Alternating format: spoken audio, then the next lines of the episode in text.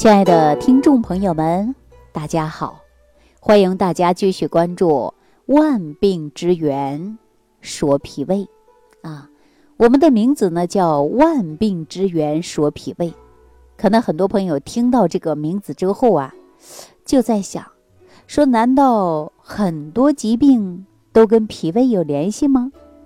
其实说到这儿啊，我告诉大家，确确实实是这样子的。因为我们常说脾在中央，灌溉在四方，如果说脾胃不好，运化功能不好，那其他的脏腑呢必然会受到影响。所以呢，如果脾胃不好，就容易出现各种各样的慢性疾病。那节目开始呢，我想问问大家，有没有感觉到自己啊吃凉东西胃里边就不舒服，或者说肚子一着凉容易跑厕所？有没有这样的人啊？我告诉大家，真有。另外呢，还有一种现象，就是有一些人啊看起来一点都不胖，但是呢他是一个隐形的胖子啊。什么叫隐形的胖子啊？给人的感觉不胖，你看胳膊啊腿啊都很细，但是只有他自己知道。比如说晚上睡觉一脱衣服，哎呀，那小肚子都凸起来了。这种单纯的胃部和小腹的肥胖，医学上称作为向心性的肥胖。那向心性肥胖的人呢，大部分都是因为脾胃阳虚，导致呢水谷不能及时的运化，营养不能达到全身，堆积到胃部和小腹部了。所以呢，向心性肥胖的人也容易出现的就是脾胃虚寒。你看我们很多人，你看他肚子很大，肚脐啊一点不敢着凉，稍一吹风啊马上就跑厕所。大家看看有没有这样的人，是吧？那这样的人就是有一个特性，就是经常腹泻呀，大便不成形，就是因为脾的运化水湿能力减弱了。那这些人如果看他的舌苔，舌头啊就会变得胖大啊，舌苔呢是特别白。那如果说你对着镜子检查一下自己啊，你看看你自己是不是这样的现象，肚子很大，胳膊腿都很细，脸也很小，哈哈，这种就是隐形的胖子。那懂得养生的朋友就知道了，说哎呀，李老师啊，舌为心之火苗，舌头好坏那直接反映在心脏上，怎么还对在脾上了呢？实际啊，可能大家只知其一不知其二。中医讲啊，舌为脾之外候啊，什么意思啊？舌头外在的形状、颜色都能体现到一个人的脾好坏。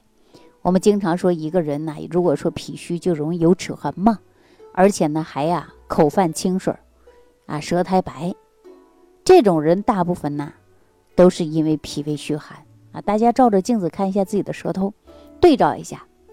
首先脾胃虚寒的人呢必有一个症状，就是大便前呢，哎呦，这个肚子疼痛啊，赶紧捂着肚子往厕所去跑。中医管这种叫什么呢？叫喜温喜暗，舌有温度啊啊，一按呢就有感觉了啊，暖和点就好了。这就是因为啊寒邪入脾的表现啊。第二点呢是四肢不温，手脚冰凉，很多女性有这样的症状啊，这几乎啊都是因为脾胃虚寒引起的。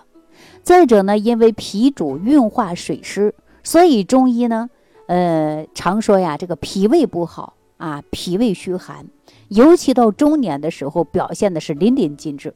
你看有很多人到中年的时候啊，哎呀，凉的不敢吃，热的不敢吃，而且吃的不合适还出现水肿的现象。那而下焦的症状是什么呢？就是大便溏稀，排便的时候呢特别粘马桶。我们一开始就说了啊，这种呢是属于季节性的腹泻，但是有一种呢是常年度腹泻，这都是跟我们的体质是有关的。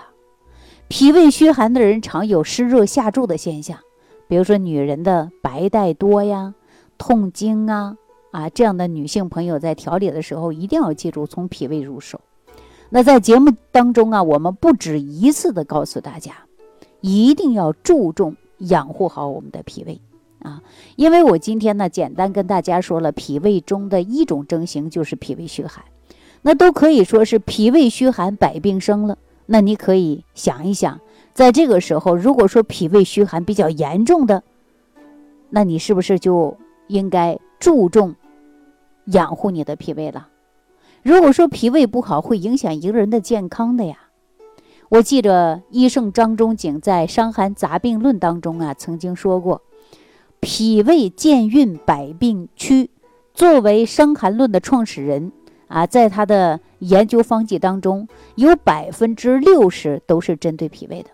由此可见，我们说脾胃虚寒对人体是有很大的影响的。那现在医学研究表明说，脾胃虚寒直接导致普遍性的疾病就有九种，大家听着害怕不？说你这个脾胃虚寒呢，对于引发的各种疾病比较多，常见的就有九种啊。大家知道哪一种九种吗？其实啊，我们说脾胃虚寒百病丛生一点都不夸张。那我今天就给大家说这九种疾病啊，看看您呐、啊、是不是因为脾胃虚寒也有这种现象。首先呢，我们中医啊把脾胃看作一个很大的一个概念。我们首先看到的是胃啊，脾肠的功能归于脾胃，所以说脾胃虚寒必会伤及胃肠道。常见的三种疾病啊，首先是五更腹泻、慢性胃肠炎、结肠炎。啊，结肠炎大家都很了解了，不用细说。那我们说说五更腹泻吧。这个五更腹泻呀，我们每天早上天不等亮呢，这肚子里啊就咕噜咕噜开始叫个不停，马上在厕所啊排大便，这中医上叫做五更泻。那中医认为啊，人的阳气是源于命门之火的，而命门之火呢在五更的时候呢是最弱的，所以呢我们全身的阳气啊也是最虚弱的。那这个时候脾胃虚寒比较严重，再加上长期脾胃虚寒，就会让人体的生物钟一到五更就会习惯性的腹泻。所以我们现在医学管五更腹泻叫做什么呢？叫做习惯性腹泻啊。大家有没有大早上天不亮就去厕所呀？这种不就是结肠炎吗？再者就是脾主运化水湿，一旦脾胃虚寒，就代表着脾阳出现了虚损，出现了一系列的全身疾病。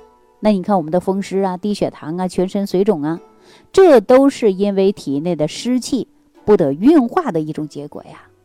另外呢，脾还统血啊，脾阳虚了，气不固血了，还会爆发于宫寒呐、啊、脱肛啊。那么我们也容易出现的呢，就是二便出血的现象。那像我刚才说的结肠炎呐、啊、慢性的胃炎呐、啊、风湿啊，这都是我们老百姓常说的慢性病，很难治愈啊。所以呢，我经常跟很多朋友说呀，这个脾胃病可不是小病啊，你不能不在乎它呀。如果说你出现了这个脾胃虚寒的症状，应该如何调理呢？大家是不是最想知道的？对吧？那对于脾胃虚寒，我们在医圣张仲景《伤寒杂病论》当中也给大家提到了核心的思想，就四个大字。哪四个字呢？大家记好了啊，叫温中健脾。一个温中，一个健脾啊。为他呢还特意的研究出了一款让后人称赞可以是万病回春的奇药李荣汤。这款方剂呢非常好记啊，因为张仲景把它编成了一套歌诀啊，学医的人都知道，都会背啊，背歌诀的时候都会背。那我也给大家说说吧啊，大家呢可以听一下。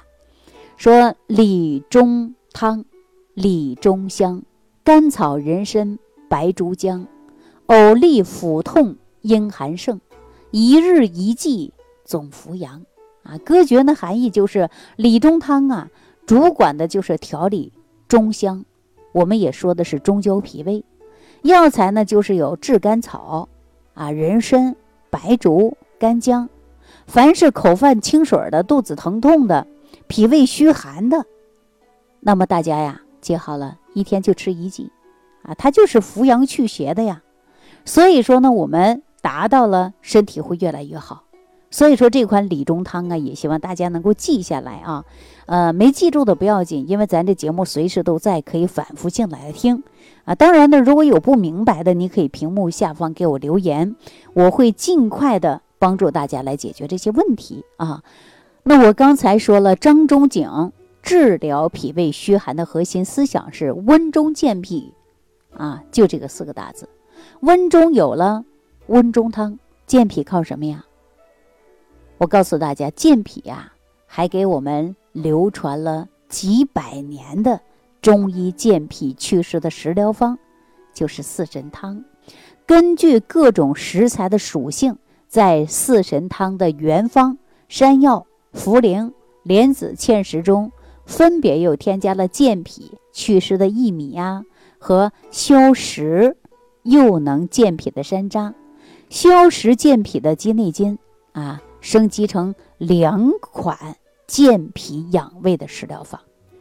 那把这些食材呀、啊，可以进行敷炒啊。以前我给大家讲过，炒到这焦黄，然后打粉，越细越好。然后呢，我们每天早上可以冲服啊，也可以把它制作成五行健脾散或者是六神养胃散。那根据自己身体的情况，选择一种就可以了，把它当早餐吃，坚持吃，它就是健脾胃的一个作用啊。大家看，如果说脾胃出现虚寒呢，张仲景当中给大家讲到的中药方剂就是理中汤啊，管的就是中焦。那健脾的食疗方呢，就是我跟大家说的六神养胃健脾散啊，给大家呢说的就是养，养是靠我们大家自己的。脾胃病可不是个小病啊，脾胃病呢是要好好的治它，还要好好的养它。所以我经常说治养并重。那为什么你的肚子疼腹泻的问题治好了，没多长时间又犯了呀？常年折磨你啊，就是因为呀、啊、你懂得治啊，不懂得养。所以说有的人对脾胃病啊只治不养，见好就收，那只养不治，那小病养成了大病啊，这都不对的。所以我们要综合该治的治，该院到院去治啊，该养我们自然就养。要想把我们的脾胃养好，咱们啊还需要辩证，辩证施养啊。因为我刚才给大家谈到，呃，这个脾胃中的一种症型就是脾胃虚寒，就能扯出这么多的并发症。